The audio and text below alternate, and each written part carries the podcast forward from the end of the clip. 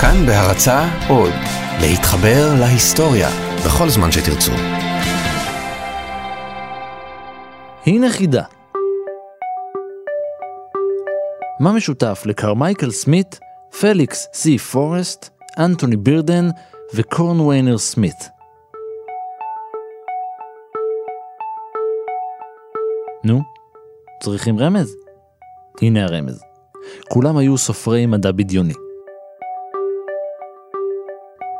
קרמייקל סמית, פליקס סי פורסט, אנטוני בירדן וקורדוויינר סמית. מה מיוחד בהם? כולם היו איש אחד בשם פול לינברגר.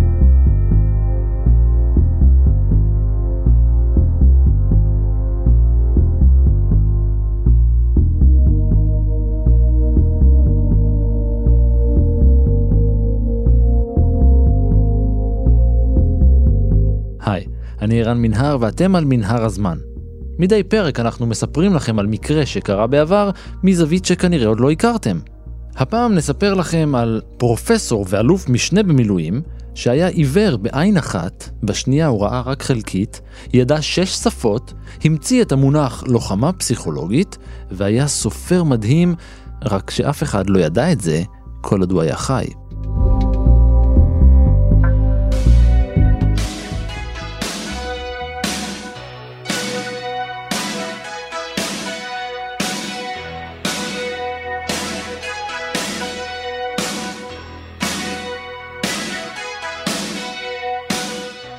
פול לינברגר נועד לגדולות עוד לפני שהוא נולד. אבא שלו רצה שיהיה נשיא ארצות הברית, ועל מנת שיעמוד בתנאי הסף לכשיגדל, על אף שהם שהו באותם ימים בחו"ל, ההורים שלו טסו במיוחד להוליד אותו על אדמת אמריקה ב-11 ביולי 1913.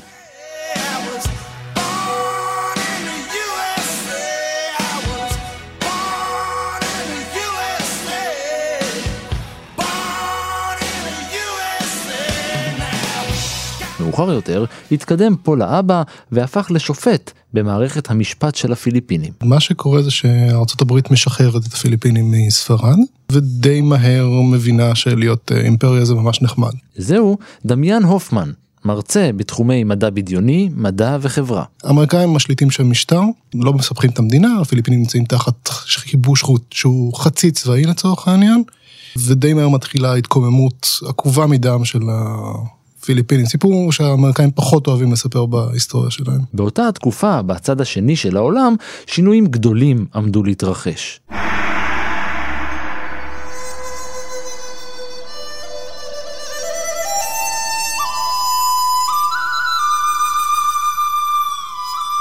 בסין נולדה רפובליקה, ואחד ממייסדיה היה דוקטור סון יצן. סין נמצאת במצב לא יציב בכל המאה ה-19, והקיסרות האחרונה נופלת באמת בתחילת המאה ה-20, ומה שעולה זה שלטון רפובליקני, עם מאפיינים פשיסטיים אה, כיאה לתקופה. למעשה סון צון וצ'אנג קאי שק מתחילים להקים את הרפובליקה הסינית. הם, זאת לא דמוקרטיה, הם לא, הם לא מתיימרים גם אה, להקים דמוקרטיה, אבל הם מקימים איזושהי מדינה שהיא מנסה חצי לתפקד, מנסה להקים את עצמה. היכולת לשלוט על השטח האדיר של סין תמיד הייתה מגבלה. וצ'אנג קיישק נאבק קשות בניסיון לאחד גם את שרי הצבא שמסתובבים בתקופה הזאת אחרי הנפילה, וגם לדכא את מה שכבר אז מתחיל להיווצר שם, זו תנועה קומוניסטית אה, מקומית. הם יושפעו הרבה יותר חזק אחרי שהמהפכה הבולשביקית בברית המועצות, אבל תנועות חתרניות קיימות ומסתובבות שם כל הזמן. והאמריקאים מאוד אוהבים את הרפובליקה הזאת הסינית. אז אם אנחנו מסתכלים על התמיכה האמריקאית ברפובליקה, היא באה משני מקומות למעשה. בתקופה הזאת, זה עוד לפני המאבק בקומוניסטים, אז הרבה מאוד מהחיבה מגיעה מהצד הדתי דווקא. צ'אנק קיישק הוא נוצרי, וכשמסתכלים על הלובי הסיני שמתחיל להיווצר בתקופה הזאת בארצות הברית ולמעשה נמשך עד שנות ה-70 עד אה, ניקסון, הלובי הזה הוא ברובו נוצרי, והוא רואה בהבאת הנצרות לסין איזושהי מטרה מאוד גדולה. זה גם יהווה אחד מהמוקדי החיכוך בסופו של דבר של צ'אנקי צ'ק עם האוכלוסייה המקומית, אבל האמריקאים מאוד מחבבים את זה, מתחילה תמיכה בהתחלה לא פורמלית, ומאוחר יותר פורמלית, מהשמות הגדולים שמסתובבים שם, דוגמה סטילוול, שמסתובב באזור הזה ומסייע לג'אנק אשק פחות או יותר מההתחלה, וזה מחזיק עד 31. עורך הדין והשופט האמריקאי החליט להציע את שירותיו המקצועיים כיועץ משפטי ליצן, והמשפחה ארזה את המזוודות ועברה דירה. הם הפכו לסינים. הקשרים הקרובים בין סוני יצן ומשפחת לינברגר הובילו לכך שהמהפכן הסיני, אביו של הנציונליזם הסיני, הפך לסנדק של פול הקטן. את ילדותו העביר פול בפמליית יאט-סן לצד אביו, גם בסין וגם ביפן. זאת הייתה גם הסיבה שהוא הלך ללמוד בבתי ספר בשתי המדינות. הוא גדל בהשפעת התרבות הסינית והיפנית והיה בקיא בשפות המקומיות. יותר מזה, בזכות עבודתו הדיפלומטית של אבא שלו, הוא בילה את כל שנות ילדותו לא רק באסיה, אלא גם בצרפת, בגרמניה, ברוסיה ובארצות הברית. כשהיה איש בוגר, הוא ידע לדבר בשש שפות שונות, והכיר לעומק כמה תרבויות אסיאתיות ואוקיאניות. הוא היה ילד מיוחד. הוא הרגיש ילד מיוחד. אבל הילדות של לינברגר הייתה רחוקה מלהיות מושלמת.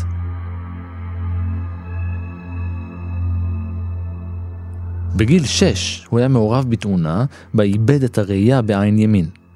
אין לנו הרבה פרטים על התקרית הזו, אבל בחודש מרס של 1920 התקבלה בבית משפחת לינברגר גלויה מסוניית סן. פול היקר, הוא כתב. הצטערתי מאוד לשמוע על התאונה. אתה חייב להראות עד כמה אמיץ אתה בכך שתישאר שמח תמיד. זה יעזור לך להחלים מהר יותר. עינו השמאלית סבלה מזיהום חמור, והראייה שלו בעין הזו נותרה משובשת. האירוע הזה חידד בו את תחושת הייחודיות שפיעמה בו. אבל בניגוד לעצה של יד צן, המקרה הזה גם סימל את קו העלילה שיוביל את חייו. כאב וסבל. יש יסוד להניח שפול ידע מה זה סבל. כנראה שהבן אדם סבל גם מכאב פיזי, גם מדיכאון בתקופות אה, של החיים שלו. והחיבור, התיאור שלו של כאב שהוא נוכח כל הזמן, שלא ניתן להימלט ממנו, הוא, הוא משהו שיש חשש שהוא בא מתוך איזושהי חוויה אמיתית. ג'יי ג'י פרייס מספר שכשפול היה בן 18, כמו כמאמר הביטוי, היה קומוניסט. ואבא שלו שלח אותו בגיל 18 לביקור בברית המועצות, אנחנו מדברים על, הוא יליד 13, אז אנחנו מדברים בערך על אה, שנת 32, אה, לא תקופת הזוהר של ברית המועצות, ואיך שהוא חוזר, הוא מפסיק להיות קומוניסט, ומוותר לחלוטין על התפיסות האלה. הבן אדם באמת ראה עולם, הוא, הוא קיבל אופק השכלתי שמעטים בתקופה הזאת קיבלו. וכשנגיע לדבר על היצירה שלו זה באמת יתבטא בצורה משמעותית. כשהיה נער, חי בבית גדול בסין יחד עם משפחתו. באחת מנסיעותיו של אביו מחוץ לעיר, החלו דברים להיעלם מהבית.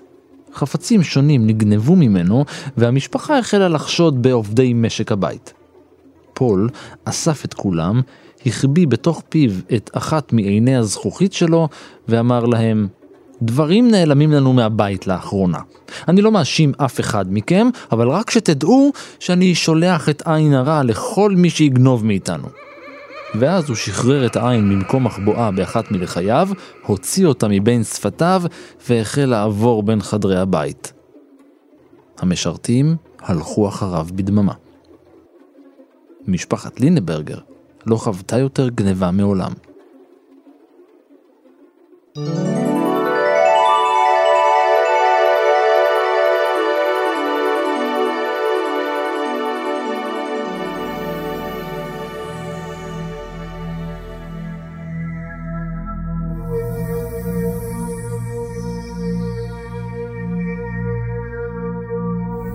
כשהיה נער, כתב עבור אלון בית הספר את הסיפור War No. 81Q, מלחמה מספר 81Q. הסיפור מתאר את העתיד הקרוב, בו מדינות לא נלחמות סתם ככה אחת בשנייה, אלא עושות את זה במסגרת ספורטיבית. המלחמות שנערכות בין רובוטים שנשלטים מרחוק, מתרחשות באזורים מוגדרים ומרוחקים במשך שבוע גג.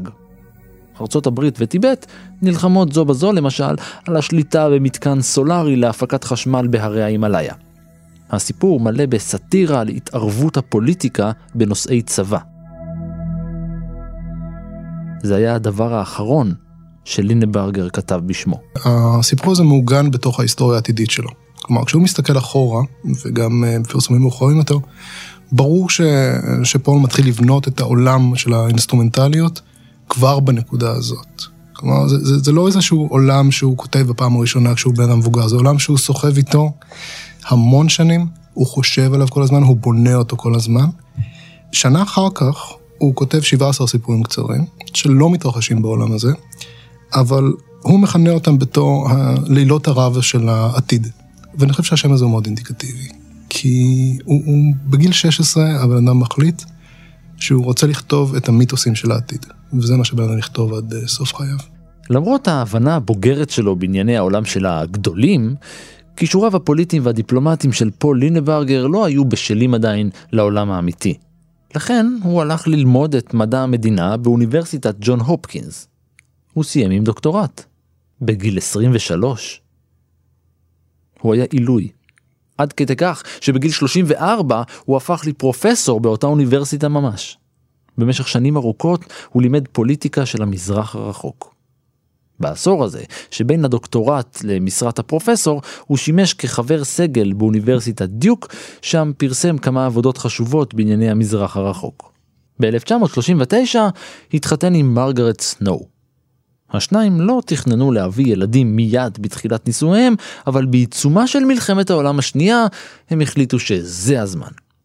ב-1942 נולדה בתם הבכורה רוזנה, ולפי עדותה, סיפר לאבא שהיא נוצרה שבועיים לפני ההתקפה על פרל הרבור, ושהוא הרגיש משהו, משהו מוזר ומיוחד, ברגע ההפריה. כנראה שהוא הרגיש משהו מאוד מיוחד, כי בזמן שהוא עובד באוניברסיטה, פרצה מלחמת העולם השנייה, ולינברגר התגייס לשרת את ארצות הברית של אמריקה. הוא היה סגן משנה, אבל אל תיתנו לדרגה הנמוכה יחסית להטעות אתכם. במסגרת השירות שלו, הוא היה מעורב בהקמתם של המשרד למודיעין מלחמה ושל המועצה לתכנון וביטחון. יותר מזה, הוא סייע בארגון מדור הלוחמה הפסיכולוגית הראשון של הצבא האמריקאי. לוחמה פסיכולוגית זה יצירת מצב שבו אתה משכנע את האוכלוסייה לפעול בצורה מסוימת לצרכים שלך. כלומר, זה כל העולם של כיצד מציגים מידע לצד השני ובמידה מסוימת גם לצד שלך, כדי להביא אותו לכדי פעולה מסוימת. ולינדנברג באמת מגיע למזרח כפשוט אחד האנשים הבודדים בארצות הברית שבאמת מומחים למזרח הרחוק, ושם הוא מגלה את האהבה הגדולה שלו לחקר הלחימה הפסיכולוגית, לחקר הפרופגנדה. ומבחינתו מדובר, לא מדובר בכתיבת כרוזים או בהפצת אה, מודעות, מדובר בתיאוריה שלמה שעוסקת בשאלה כיצד ניתן להבדיל בין האמת לבין התעמולה, וכיצד ניתן לבנות את התעמולה בצורה שתהיה אמיתית. ואם אנחנו מסתכלים על הדברים שהוא כותב, חלק גדול מהאמירות שלו, זה שתעמולה לא יכולה להיות קונסיסטנטית עם עצמה יותר מדי. החיים, האמת, לעולם אינה קונסיסטנטית עם עצמה. ופרופגנדה טובה היא פרופגנדה שמכילה סתירות, פרופגנדה שמחזקת את האמונות שקיימות אצלך, והספק שלה יושב על הנקודות שבהן אתה לא מסכים איתה. וזה חשוב גם לבן אדם שכותב את הפרופגנדה, ואולי יותר חשוב לבן אדם שצריך לנתח את הפרופגנדה מהצד השני. כי היפנים מתמחים בפרופגנדה בתקופה הזאת, והיכולת להבין מתוך הפרופגנדה היפנית מה המצב האמיתי הוא אחת מהיכולות שבאמת לינדברג שם מפתח במדור הזה. הצבא האמריקאי היה חייב מישהו במזרח הרחוק שיתאם בין מבצעי המודיעין השונים ובין הצבאות האמריקאים והבריטים ובין אלה של הסינים. לכן ב-43 נשלח הקצין המוערך לסין ולהודו. גם בזירה האסייתית, נוסף על תפקידו, הוא היה אחראי על הלוחמה הפסיכולוגית. בסוף המלחמה הוא השתחרר בדרגת רב סרן והגיע עד לדרגת אלוף משנה במילואים. אבל זה לא היה סוף הרומן שלו עם הכוחות המזוינים. בפתח עמדה מלחמה נוספת.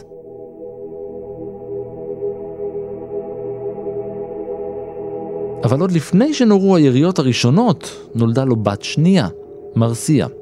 זה קרה ב-1947, זו גם הייתה השנה בה החל ללמד באוניברסיטה, כפרופסור מן המניין. הוא לימד פוליטיקה אסייתית באוניברסיטת ג'ון הופקינס בוושינגטון. הבן אדם ללא ספק בא מהרקע הנכון, הבן אדם הוא אחד מהמומחים הגדולים לפוליטיקה מזרח אסייתית בתקופה הזאת בארצות הברית. יש לו גם את הניסיון שלו כנער צעיר, יש לו גם את הניסיון שלו בתקופת המלחמה, שהוא ניסיון מאוד מסיבי. וארה"ב מתחילה להבין את החשיבות של אה, מזרח אסיה באזור הזה, והוא משתלב די מהר.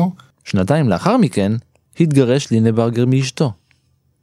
הניסיון שצבר במלחמה ובשירות הצבאי המיוחד שלו התנקז לרגע אחד בשנת 1948, אז כתב ופרסם ספר בשם לוחמה פסיכולוגית, שהפך לשם דבר ולמונח בפני עצמו. זה ספר לימוד שהודפס פעם אחרונה ב-2010, הוא עדיין נלמד, ובמובן הזה הקריירה שלו מגיעה לאיזשהו שיא. הספר נחשב לטקסט קלאסי בשדה הלוחמה הפסיכולוגית. הוא לא המציא את הרעיון, לוחמה פסיכולוגית עתיקה כימי הלחימה, אבל הפורמליזם שלה כאיזושהי מתודה סגורה, היא כנראה יכולה להיות רשומה על שמו.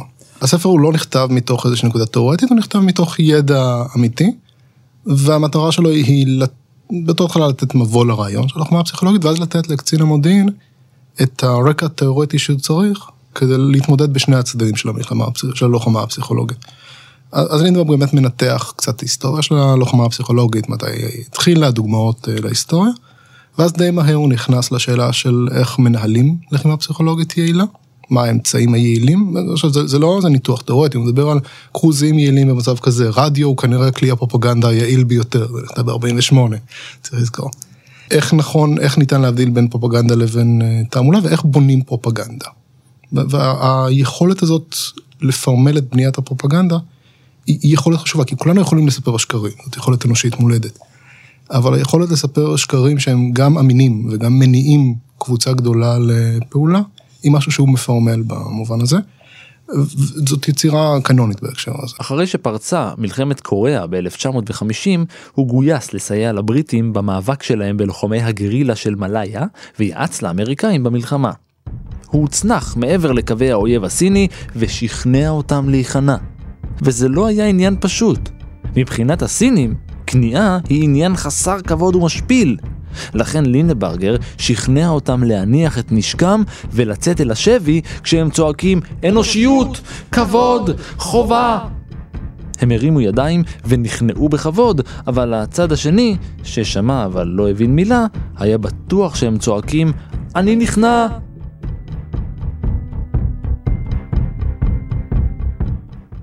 הוא הגדיר את עצמו כמבקר במלחמות קטנות, ונמנע מלהתערב ולערב את עצמו במלחמת וייטנאם. הוא טען שהמלחמה הייתה טעות. בגדול וייטנאם, אה, או הודו סין כמו שהיא נקראת אז, מתחילה התקוממות נגד הצרפתים ששולטים שם.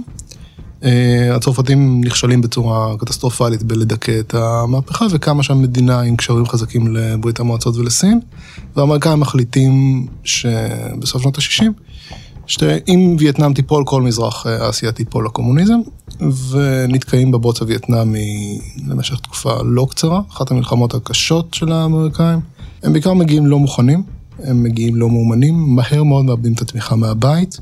זאת הופכת להיות אחת המלחמות היותר אה, פלגניות בהיסטוריה האמריקאית, מכיוון שהתמיכה בה הולכת והופכת להיות לנושא פוליטי יותר ויותר.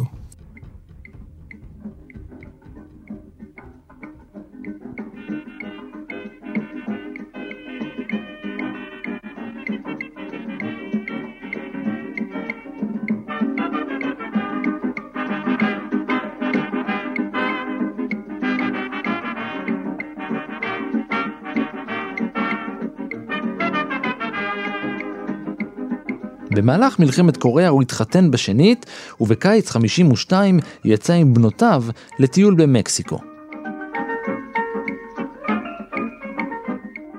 הן לא ידעו את זה, אבל באותו הזמן הוא עבד עבור סוכנות הביון המרכזית של ארצות הברית, ה-CIA.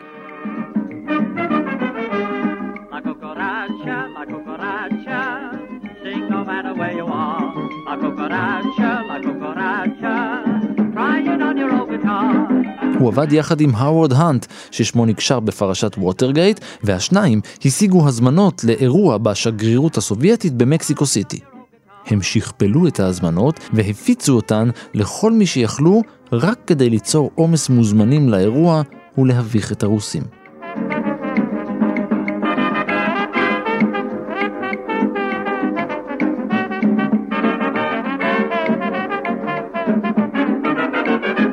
פי אחת העדויות, לינברגר היה התועמלן הראשי בעולם המערבי בכל מה שקשור בתעמולה שחורה ואפורה.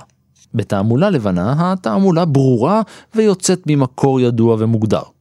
בתעמולה אפורה, נעשה שימוש על ידי גוף שלישי כדי לטשטש את זהותו של יוצר התעמולה. ובתעמולה שחורה, מפיץ המסר משתמש בזהות בדויה, מתעתעת. באוקטובר 1962 התרחש משבר הטילים בקובה. הרוסים מציבים, אה, מתחילים להקים בסיס לטילים בליסטיים בקובה, וארצות הברית רואה בזה הפרה של השליטה שלה על חצי הכדור המערבי. קנדי מודיע לחושוב שעליו לסלק את הטילים ולא תפרוץ מלחמה, מטיל מצור על קובה. העולם מגיע מאוד קרוב למלחמה גרעינית, חושוב אה, מוותר, והמשבר הזה נמנע. זאת, זאת נקודת מפנה מבחינת היחסים בין הברית לברית המועצות. מתחילה תקופה של הידברות, תקופה של...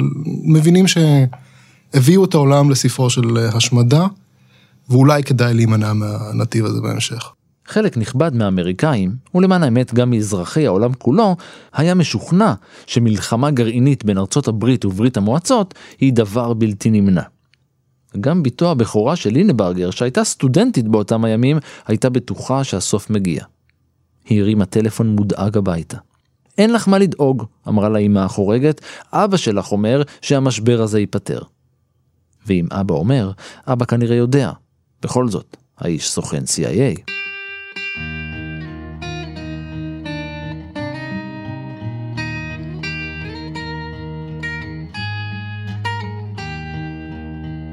כסוכן ביון, נסיותיו של לינברגר לקחו אותו מסביב לעולם כולו. מאיפה הוא לא היה? ביוון, באוסטרליה, במצרים, במקסיקו, בהונג קונג ובעוד הרבה מאוד מדינות. הוא הפך לחבר באיגוד מדיניות החוץ וייעץ לנשיא קנדי. למרות שהיה חולה מאוד, בשנות ה-50 וה-60 חרש את הפלנטה עם אשתו השנייה. במיוחד הוא הוקסם מאוסטרליה, אליה הוא רצה לפרוש כשיגיע זמנו.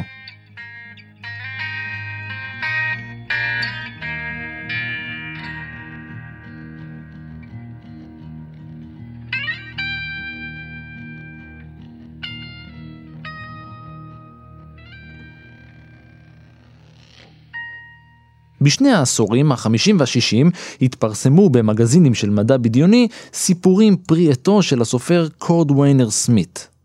כל אחד מהסיפורים האלה, וכולם יחד, נחשבים על ידי רבים לסיפורי המדע הבדיוני הטובים ביותר שנכתבו מעולם. בתחום שמצריך יכולות גבוהות במיוחד של דמיון מפותח, יכולת המצאה והפתעה, אלה היו הסיפורים הכי טובים שראו אור. רק בשנת 66 התברר כי קורדוויינר סמית הוא לא אחר מאשר פול לינברגר. קורדוויינר היא מילה עתיקה שמשמעותה היא עובד בתעשיית העור וההנעלה. משמעות המילה סמית היא נפח. את המותחן הפוליטי אטומסק כתב תחת השם קרמייקל סמית. את השירים שלו כתב כאנטוני בירדן, ואת הנובלה ריה וקרולה כתב בשם פליקס סי פורסט. זה משחק על השם הסיני שלו. הניחוש הכי טוב שלנו זה שהוא היה בן אדם מאוד פרטי. נגיד ההיסטוריה שלו כמרגל ללא ספק אה, הכווינה אותו לכיוון הזה. והוא לא רצה להתמודד עם החשיפה ככותב מדע בדיוני. זה לא שהוא התבייש, אנחנו יודעים שהוא מאוד אהב את התחום, מאוד הערך את התחום, הוא טען שהתחום של המדע הבדיוני מושך אליו יותר PhD מאשר כל תחום אחר. אבל הוא לא היה מוכן להתמודד עם החשיפה למעריצים, עם הקשר איתם. הוא רצה לכתוב כי זה היה העולם שהוא בנה. הוא בונה אותו בגיל 15 ומישהו היה מוכן לפרסם אותו. ומבחינתו זה היה מספיק. הוא לא חיפש להדיר את עצמו, הוא, האישיות היו מובדלות לחלוטין. עבור לינברגר, כתיבה הייתה עיסוק נוסף, תחביב, משהו לעשות מעבר לעבודה. בשלב מסוים בחיים הפך לינברגר לנוצרי אדוק. הוא השתתף במיסות ימי ראשון ובירך את האל לפני כל ארוחה. האמונה שלו עסקה פחות בדת או בתנועה נוצרית מסוימת, אלא בעיקר בנפש האדם, בהיסטוריה ובגורל של כל היצורים החיים. הסיפור הראשון שפרסם תחת השם קורדוויינר סמית היה Scanners Live in Vain, סורקים חיים לשווא, שנכתב ב-1945. מדובר במשל אדיר המספר את סיפורה של הברית החדשה, ואף לא אחד מהמגזינים המובילים בתחום לא רצה לפרסם אותו. רק כמעט חמש שנים אחרי זה, הסכים מגזין קטן ולא חשוב לפרסם את הסיפור. עכשיו, בלי להיות מרושע מדי, זה כנראה הסיפור היחיד שפנטזי בוק מפרסמים שלא ראוי לקריאה. אמ, לא ברור למה הם פרסמו אותו, ודי מתעלמים ממנו. כלומר, הוא כמעט ולא זוכה להכרה. גורל כל היצורים החיים לא פסח על לינברגר, והסיפור תפס את תשומת ליבם של שני סופרי מדע בדיוני ועורכים שבדיוק פרסמו קובץ סיפורים חדש.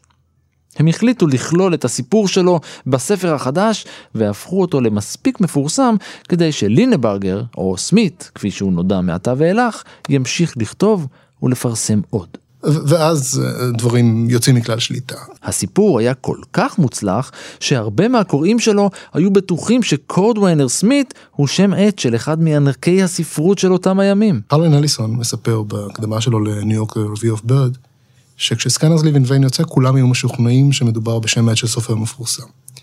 לא יכול להיות שאדם, שזה הסיפור הראשון שלו, כותב סיפור ברמה כזאת. ובאמת, במשך כמעט אה, חמש שנים מאז הפרסום, אנשים לא יודעים במי מדובר, לא יודעים אם זה מקרה, אף אחד לא מוכן להיחשף בתור הסופר של זה.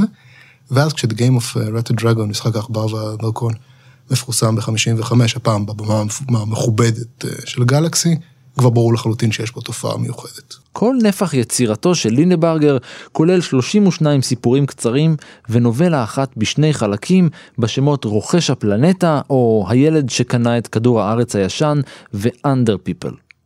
יותר מאוחר שונה שמה של היצירה והיא מוכרת החל משנת 75 כנוסטריליה. כל העולם של, של קורדוונה סמית הוא איזשהו ניסיון לכתוב היסטוריה של העתיד. ו... כל מי שאי פעם קרא קומיקס יודע שלכתוב היסטוריה קונסיסטנטית זה נורא קשה. נורא קשה לכתוב היסטוריה שהיא גם נכונה בתוך עצמה, גם קנונית, גם מסתדרת עם עצמה, ו- וסמית במובן מסוים מוותר על זה. כי במקום לכתוב את ההיסטוריה של העתיד, הוא כותב את המיתולוגיה של העתיד. הוא כותב מיתולוגיה של עידן עתידי, סיפורים הכי מוקדמים מתרחשים באזור שנת 2000, אבל רובם מתרחשים באזור שבין שנת 6,000 ל-16,000. רוב העלילות שכתב מתרחשות 14,000 שנים בעתיד. ההשגחה של בני האדם, Instrumentality of Mankind, שולטת בכדור הארץ ובפלנטות נוספות בהן חיים בני אדם. היא מנסה להחיות תרבויות ושפות נושנות, והגילוי המחודש של המין האנושי מחלץ את המין האנושי מהאוטופיה, ואנשי העולם התחתון, ה-under people, משתחררים מעבדות. וזה עולם, זה עולם מרתק. זה עולם שבו בני אדם יוצאים אל החלל, ובני אדם מתפתחים, מיישבים פלנטות, הופכים להיות ליותר מבני אדם, ואז בנקודת השיא של האימפריה, ובנקודת השפל של האנושיות של האימפריה מבחינתו, הם חוזרים להיות בני אדם. סמית מיוחד מאוד בשנות החמישים ספציפית. שנות החמישים הם התקופה שבה אה, קלארק והחברים שלו מנסים לדחוף חזק דרך כתיבה את היציאה לחלל, אבל סמית מקדים את זמנו בכמה וכמה מושגים. בתור התחלה, רוב הכתיבה של שנות החמישים זה מה שאנחנו קוראים ה-golden age of אה, science fiction, עידן הזהב או ה-hard boiled science fiction. זה הסיפורים על ה... כשגברים היו גברים, כשנשים היו מתעלפות וכשהחייזרים היו אינדיאנים.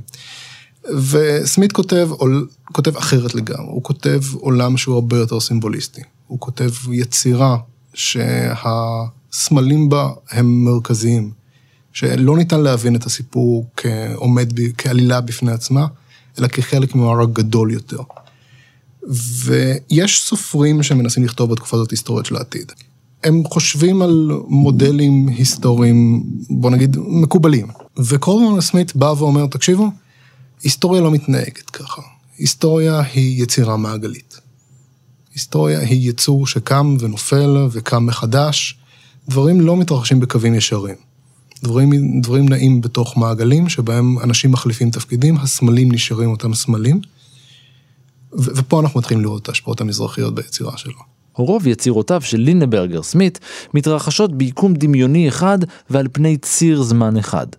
הסיפורים חריגים למדי, אפילו בנוף המדע הבדיוני, והם כתובים בסגנון שמזכיר את התרבות הסינית והסיפורים שלה. כשאנחנו מסתכלים על תפיסות סיניות של היסטוריה, הסינים יש מספיק היסטוריה כדי להבין ששום דבר הוא לא נע בקו ישר. דברים עולים ונופלים, וסמית בשנות ה-50 מאוד ייחודי בתקופה הזאת. בשנות ה-50 הסגנון הזה הוא נורא מוזר, ושם אנחנו רואים את הגישה הייחודית שלו לספר סיפור.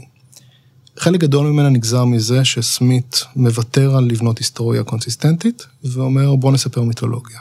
ועכשיו הוא בא ואומר, אוקיי, איך אנחנו מספרים את ההיסטוריה כאילו שהיא הייתה מיתולוגיה?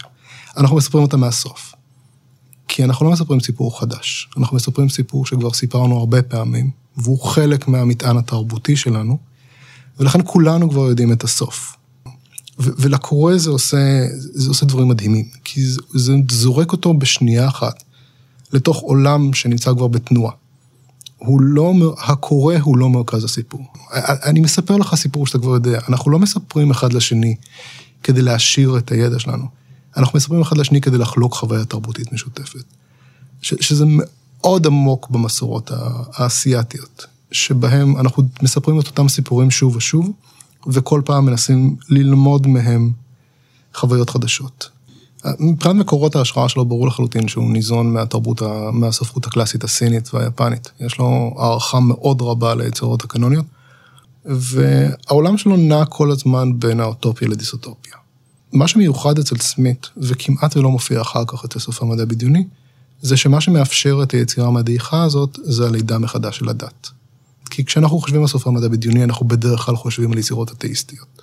סוף המדע בדיוני לא כל כך אוהבים להתעסק באלוהים, הטובים בדרך כלל מתקשים להתעסק באלוהים, ואצל סמית הדת היא הכוח המניע שמאפשר לאנושיות להיוולד מחדש.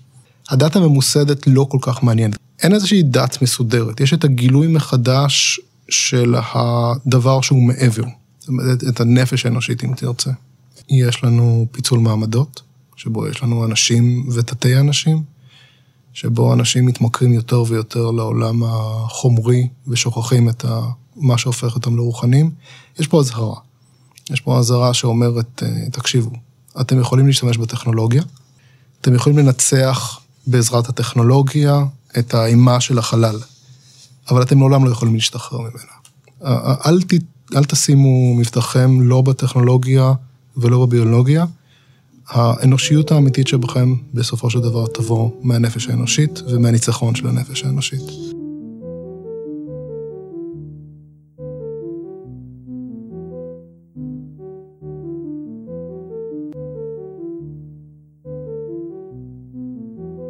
במשך שנים ארוכות סחב איתו לינברגר מחברת בה רשם רעיונות, התחלות של סיפורים, משפטים, מחשבות, היו שם בעיקר כיוונים בנוגע להשגחה ולעוד סיפורים בסדרה. אבל ההשגחה לא עשתה את העבודה שלה כראוי. באמצע שנות ה-60, כששט בסירה קטנה באגם, התכופף מעבר לדופן הסירה, והמחברת נפלה אל המים וצללה אל תהומות הנשייה. גרסה נוספת לסיפור מספרת כי המחברת נשכחה במסעדה ביוון.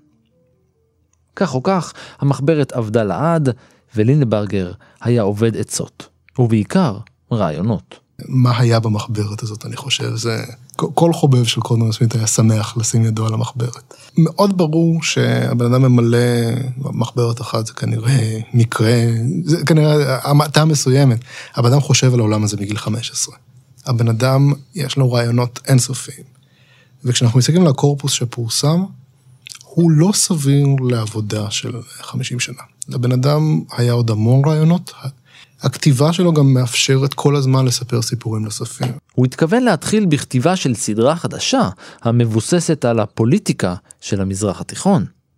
אבל בשישה באוגוסט 66 הוא מת, בן 53, מהתקף לב.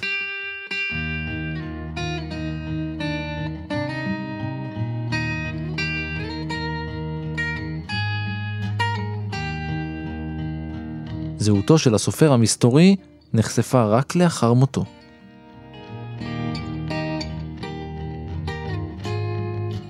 מאוד מוערך, אה, לצערנו קצת נשכח.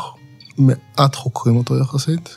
האנשים אצלו והמאבקים שלהם והניסיון שלהם למצוא את עצמם ולהגדיר את עצמם מחדש, אני חושב שזה מה שאנחנו יכולים לקחת מסמית.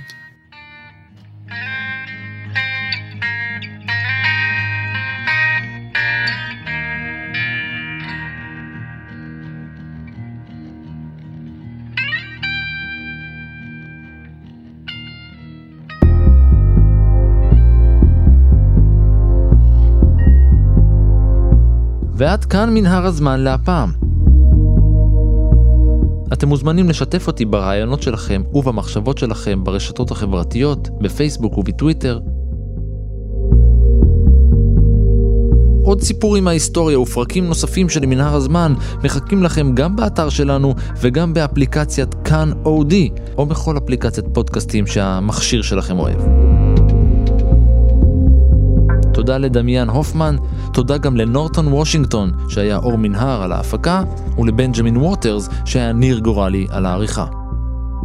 אני ערן מנהר, נשוב וניפגש בפרק הבא.